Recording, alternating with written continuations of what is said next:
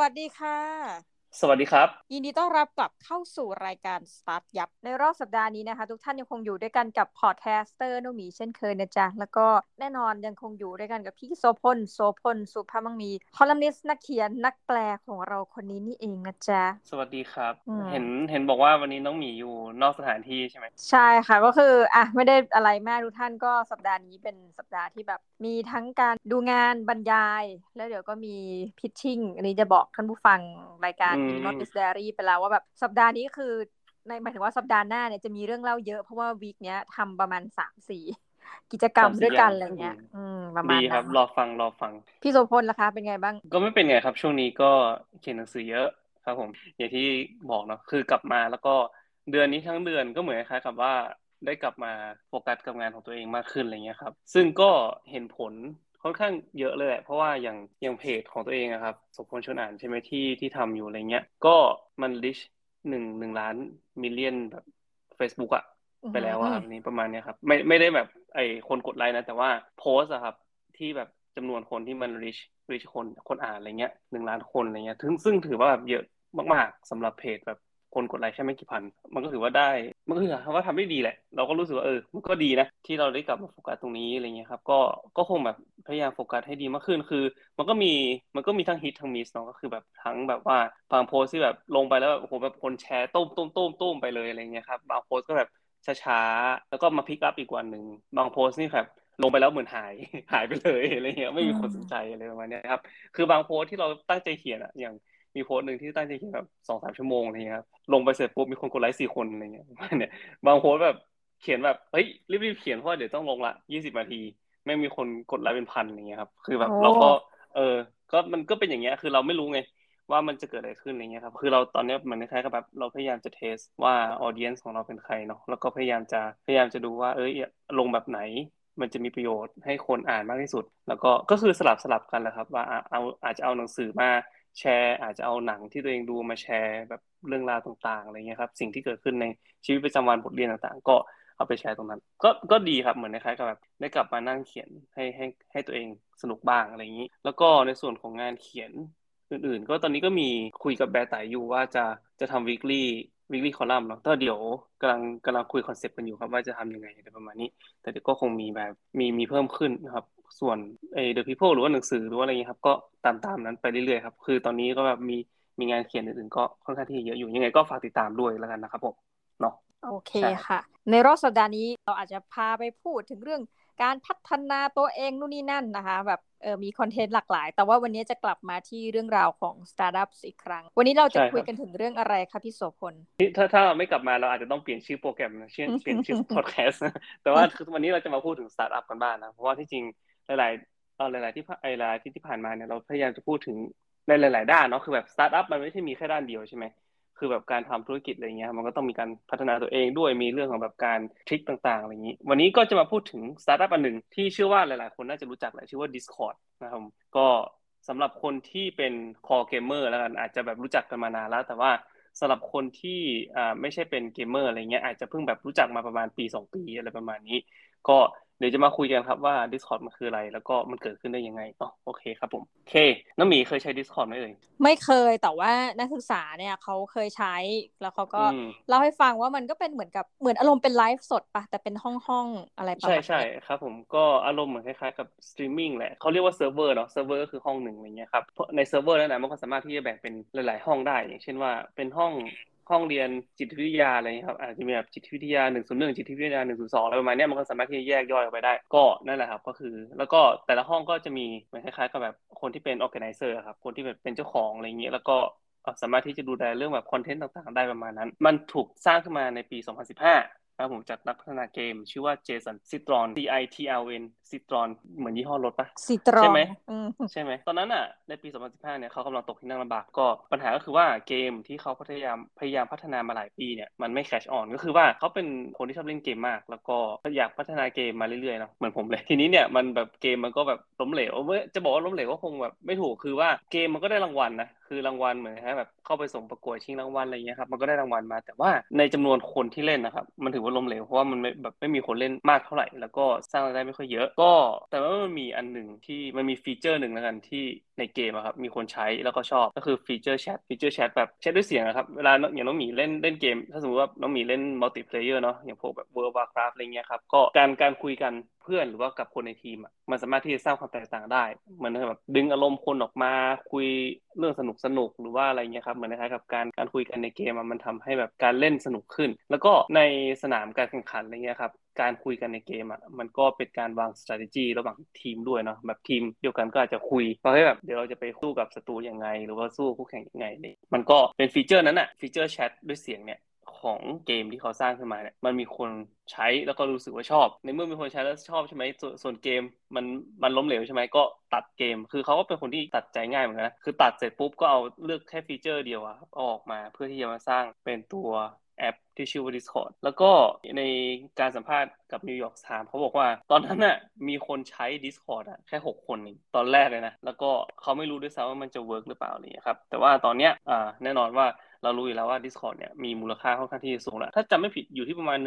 14,700 ล้านเหรียญละโดยประมาณนะอายุ 7 ปีเนาะก็ 2015 ถึง 2022 ก็ประมาณ 7 ปี ก็ถือว่าเติบโตได้อย่างรวดเร็ว แล้วก็มาแคชออนตอนช่วงช่วงโควิด 2019 2020 ตอนนั้นเนี่ย คือเหมือนคล้ายกับว่าคนมันเหมือน lose connection กันนะครับตรงนี้ แล้วก็คนก็หันไปทางซูมใช่ไหมซูมก็สำหรับ เอาไว้การประชุมหรือว่าเอาไว้นู่นนั่นนี่อะไรเงี้ยแต่ว่าอย่าง Discord อะสำหรับเด็กมหาลัยสำหรับเด็กมัธยม หรือคนที่เป็นเกมเมอร์อะไรประมาณนี้ ซึ่งพอมันเป็นห้องโซเชียลครับ คือตอนเนี้ยมันมันแตกจากแต่ก่อนมันเป็นแค่เกมใช่ไหมพอหลังมามันก็กลายเป็นแบบความสนใจที่แตกต่างมากขึ้น ก็จะเป็นทั้งแบบอ่าบางคนอาจจะสนใจเรื่องการ์ตูน บางคนอาจจะสนใจเรื่องแบบมังงะ บางคนอาจจะสนใจเรื่องแบบธุรกิจอะไรเงี้ย ก็ มีห้องแตกต่างกันไปเนาะก็หลังๆมาก็เลยมีลูกค้าที่ค่อนข้างที่จะหลากหลายมากขึ้น แต่ว่าในตอนแรกอะมันได้รับความนิยมในกลุ่มของเกมเมอร์ซะเป็นส่วนใหญ่เพราะผลิตภัณฑ์เนี่ยมันถูกออกแบบมาแบบนั้น คือคนคนที่เล่นนะครับเขารู้สึกว่าไอตัว Discord อะมันไม่ดีเลยคือว่าเวลาเราเล่นเกม บนบนคอมใช่ไหมครับมันจะมีเสียงดีเลย์บ้างนิดๆหน่อยๆอะไรเงี้ยครับเวลาเราพูดไปแล้วเสร็จปุ๊บเนี่ยอีกฝั่งหนึ่งยังไม่ได้ยิน อาจจะมีเหตุการณ์ที่เกิดขึ้นระหว่างนั้นก็คือแบบอาจจะแบบแข่งกับคู่ต่อสู้อยู่ แล้วก็คุยไปแล้วดีเลย์อะไรอย่างนี้ดีเลย์เสร็จปุ๊บตัวเองตายก็อาจจะแบบเกิดเหตุการณ์ประมาณนั้นขึ้นบ่อยๆ เขาก็เลยแบบลองมาใช้ Discord กันดูคือ Discord อะมันเป็นเหมือนคล้ายกับ real time chat conversation เลยเพราะฉะนั้นเนี่ยมันก็เลยมีดีเลย์ค่อนข้างที่จะน้อย ก็ตอนเนี้ยทุกเดือนเนาะมีคนใช้งานอยู่ราวร้อยห้าสิบล้านคน แล้วทั่วโลกเพิ่มจากปี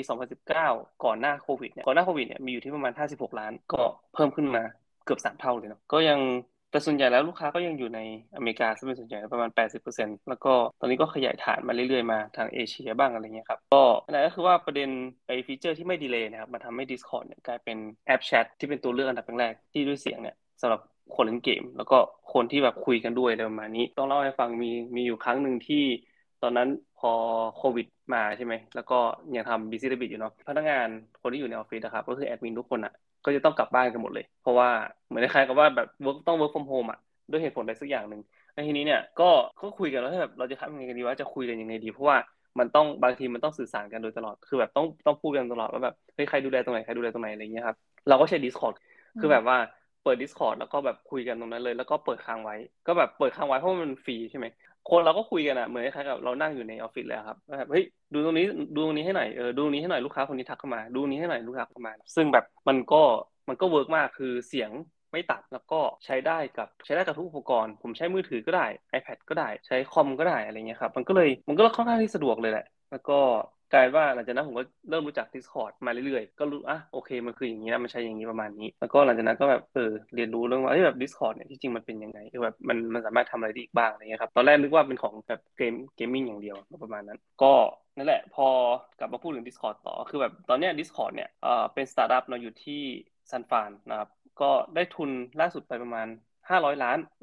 ในช่วงเดือนกันยายนที่ผ่านมา ก็ตอนนี้มีมูลค่าอยู่ราวหนึ่งหมื่นสี่พันเจ็ดร้อยล้านเหรียญนะครับ ก็ถือว่าถือว่าค่อนข้างที่เยอะมีพนักงานอยู่ประมาณหกร้อยห้าสิบคน ก็มีข่าวกับ Microsoft ด้วยเมื่อประมาณปีที่แล้วที่ Microsoft จะเข้าซื้อ แต่ว่ามันเหมือนนะครับกับดีลล่มไป แต่ว่าแบบซิสตอนเองนะครับ ก็บอกว่าตอนนี้ Discord นะครับก็ได้รับความสนใจจากหลายๆเจ้าแล้วกัน เพราะว่า มันเติบโตค่อนข้างที่เยอะแล้วก็เป็นชื่อที่เป็นเป็นชื่อแบรนด์ที่ recognize แล้วก็คือแบบเป็นเป็นชื่อแบรนด์ที่พอพูดไปเสร็จปุ๊บอะคนก็รู้จักละว่า Discord คืออะไรอะไรเงี้ยครับเพราะฉะนั้นเนี่ยเขาเขาบอกว่าเออเนี่ยมันมีคนสนใจค่อนข้างที่เยอะ แต่ตอนเนี้ยมันก็ยังเป็น private company อยู่เนาะมันก็ยังไม่ได้เข้าตลาดหุ้น แล้วก็ยังไม่ถูกซื้อ แล้วก็เขากับโคฟาเดอร์ของเขาครับมีอำนาจแล้วกันมีอำนาจที่จะแบบตัดสินใจมากที่สุดในในบริษัท แล้วก็เวลาเวลาอยากจะทำอะไรอะไรเงี้ยครับก็สามารถที่จะทำได้เลยวันนี้เดี๋ยวเดี๋ยวจะเล่าถึงปัญหาที่เกิดขึ้นกับ กับ Discord ด้วยนะครับ เพราะฉะนั้นเนี่ยพอหลังจาก Discord มันเริ่มแบบ go mainstream ปุ๊บเนี่ยมันก็หลังๆมาก็จะเริ่มแบบคนก็เริ่มถามว่าเฮ้ยทำเงินยังไงวะ แล้วก็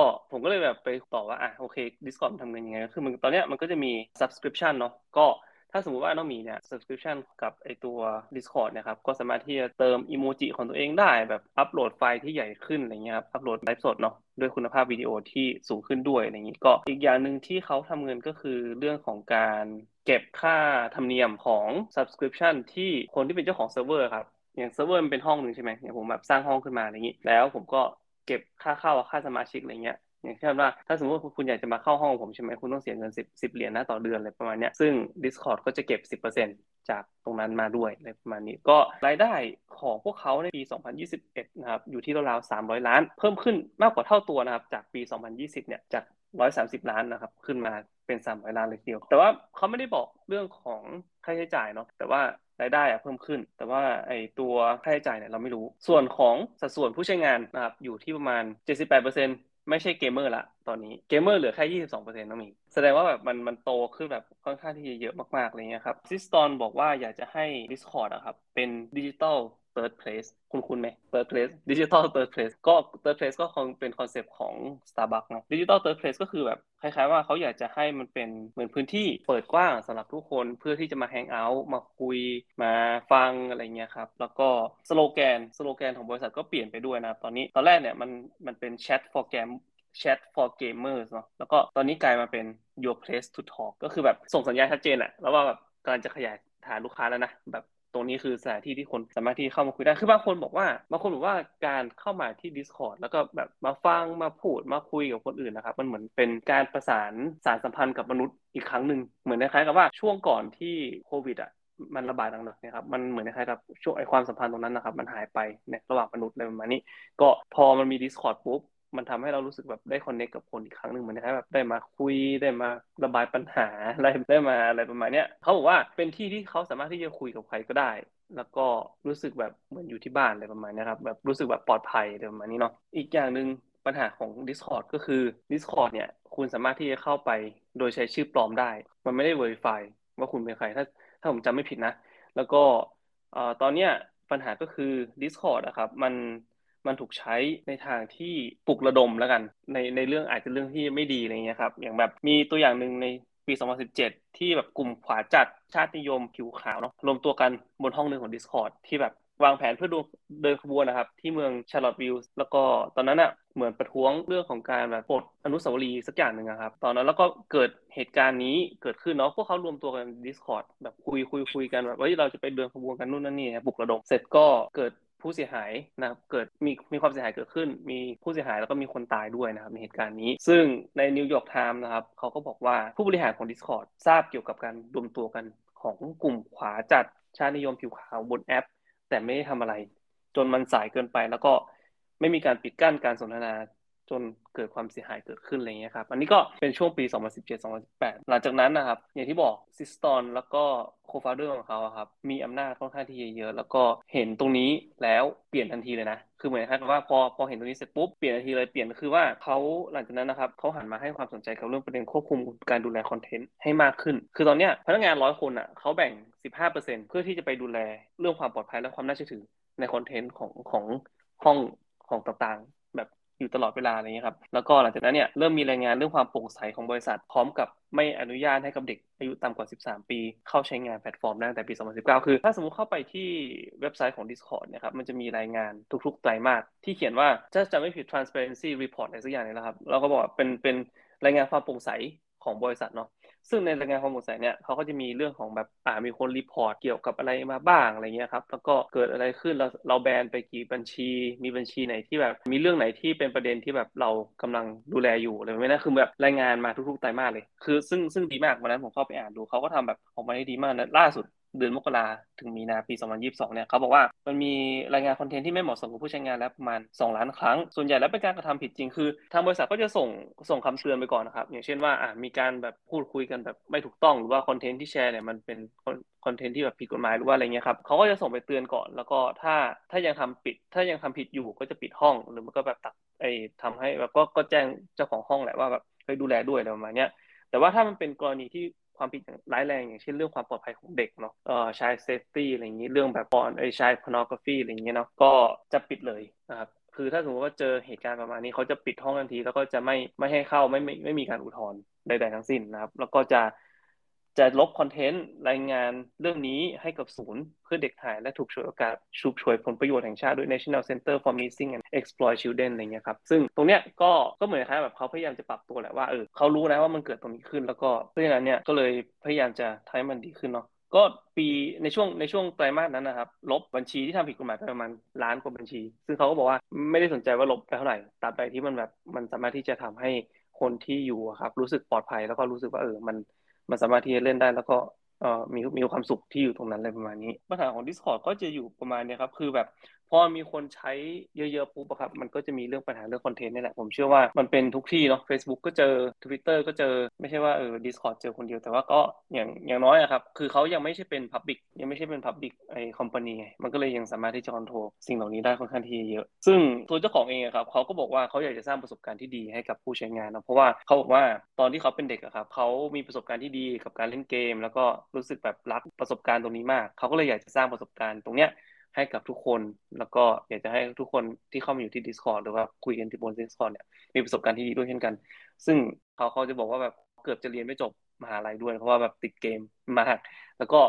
ตอนที่ไปเดทแรกกับแฟนที่ตอนนี้เป็นภรรยาของเขาแล้วนะเขาเลือกที่จะไปแบบเกมอาร์เคดต้องมีไปเดทกันอะไรประมาณนี้ครับ ซึ่งนั่นแหละคือมันก็เป็นเกมเมอร์ตัวยงเนาะมาสร้างเกม แต่ว่าเกมไม่ไม่เวิร์กก็ดึงบางฟีเจอร์ของเกมออกมา แล้วก็มันก็ยังใช้ได้แล้วก็รู้สึกว่ากำลังเติบโตได้ดี คือตอนเนี้ย เราก็ไม่รู้หรอกว่า Discord จะจะไปทางไหน จะเข้าตลาดหุ้นหรือเปล่า หรือว่าแบบจะถูกซื้อหรือเปล่าอะไรประมาณนี้แต่ว่าผมก็เชื่อว่าไม่ทางใดก็ทางหนึ่งอะยังไงก็มันก็อาจจะประมาณนี้ คือแบบไม่ไม่ไม่เข้าตลาดหุ้นก็คงโดนซื้อเลยประมาณนี้เพราะว่าผมเชื่อนะว่ามันอาจจะมันอาจจะถึงจุดนึงอะที่เขาจะเติบโตได้อะแล้วมันจะต้องมีมีเจ้าใหญ่มาสักคนมาเทคแล้วก็มันถึงจะแบบ ขยายไปได้เร็วกว่านี้เลยประมาณเนี้ยถ้าสมมติว่าเขาสนใจเรื่องการขยายลูกค้านะแต่ว่าถ้าสมมติแบบเขาไม่ได้สนใจเรื่องการขยายลูกค้า หรือว่าพอใจตรงนี้ละ มันก็อาจจะแบบอาจจะอยู่ตรงนี้ไปเรื่อยๆก็เดี๋ยวลองดูครับผมสำหรับ Discord นะนะคะก็ถือเป็นแอปที่เราคิดว่าหลาย ๆ คนไทยใช้นะ อย่างเข้าใจว่าบางกลุ่มที่แบบไปรวมตัวกันคุยเรื่องราคาคริปโตอะไรเงี้ยก็เข้าทาง Discord เหมือนกันอ่าใช่ใช่มีห้องเกี่ยวกับคริปโตเยอะอยู่ เหมือนกับออกแนวว่ามันมันก็เป็นเรารู้สึกว่าคนจะใช้ Discord เยอะเนี่ยคือ Gen Z ถ้าเป็น Zoom เนี่ยก็จะเป็นแบบอาทั้งเด็กและผู้ใหญ่ต้องใช้คำนี้ คือ Zoom นี่มันเหมือนแบบมันเหมือนอะไรไฟต์บังคับมันนี่มันไม่ได้มันไม่ได้อยากจะใช้นะ แต่มันต้องใช้เพราะทุกคนใช้กันอยู่อะไรประมาณนี้คือ Clubhouse นี่คือแบบนานๆจะเข้าไปทีคือต้องต้องมีอีเวนต์อะที่แบบว่าเรารู้สึกว่าเออเราสนใจจริงๆเราจะเข้าไปอะไรอย่างเงี้ยแต่ว่าไม่ได้เข้าเวิร์นเวิร์เข้าไปแบบไปนั่งฟังอะไรไม่มีแล้วนะสมัยก่อนนี่คือเวิร์นเวิร์เข้าไปนั่งฟังนะแต่ว่าตอนนี้ไม่มีละแบบเอออะไรก็ไม่รู้ค่ะ เราก็ผู้ที่ไม่ได้ผลิตแอปนะคะเราฝากเอ่อ Discord นะคะ ถ้าเกิดท่านใดที่ยังไม่เคยใช้ก็ทดลองไปดู แต่มันก็อาจจะพบกันนะว่าทั้งเหมาะหรืออาจจะไม่เหมาะกับหลาย ๆ ท่านอะก็ลองดูละกันนะคะ ก็เป็นตัวเลือกหนึ่งกันละกันสำหรับวันนี้ก็ต้องขอขอบคุณทุกท่านนะคะ ที่อยู่กันจนจบรายการ แล้วก็เดี๋ยวสัปดาห์หน้าเรากลับมาพบกันใหม่ จะพาไปฟังเรื่องอะไรกันนั้นยังไงอย่าลืมติดตามกันนะคะสำหรับวันนี้ทั้งน้องหมีและพี่โสพลจะต้องขอลาทุกท่านไปก่อนนะคะ สวัสดีจ้า สวัสดีครับ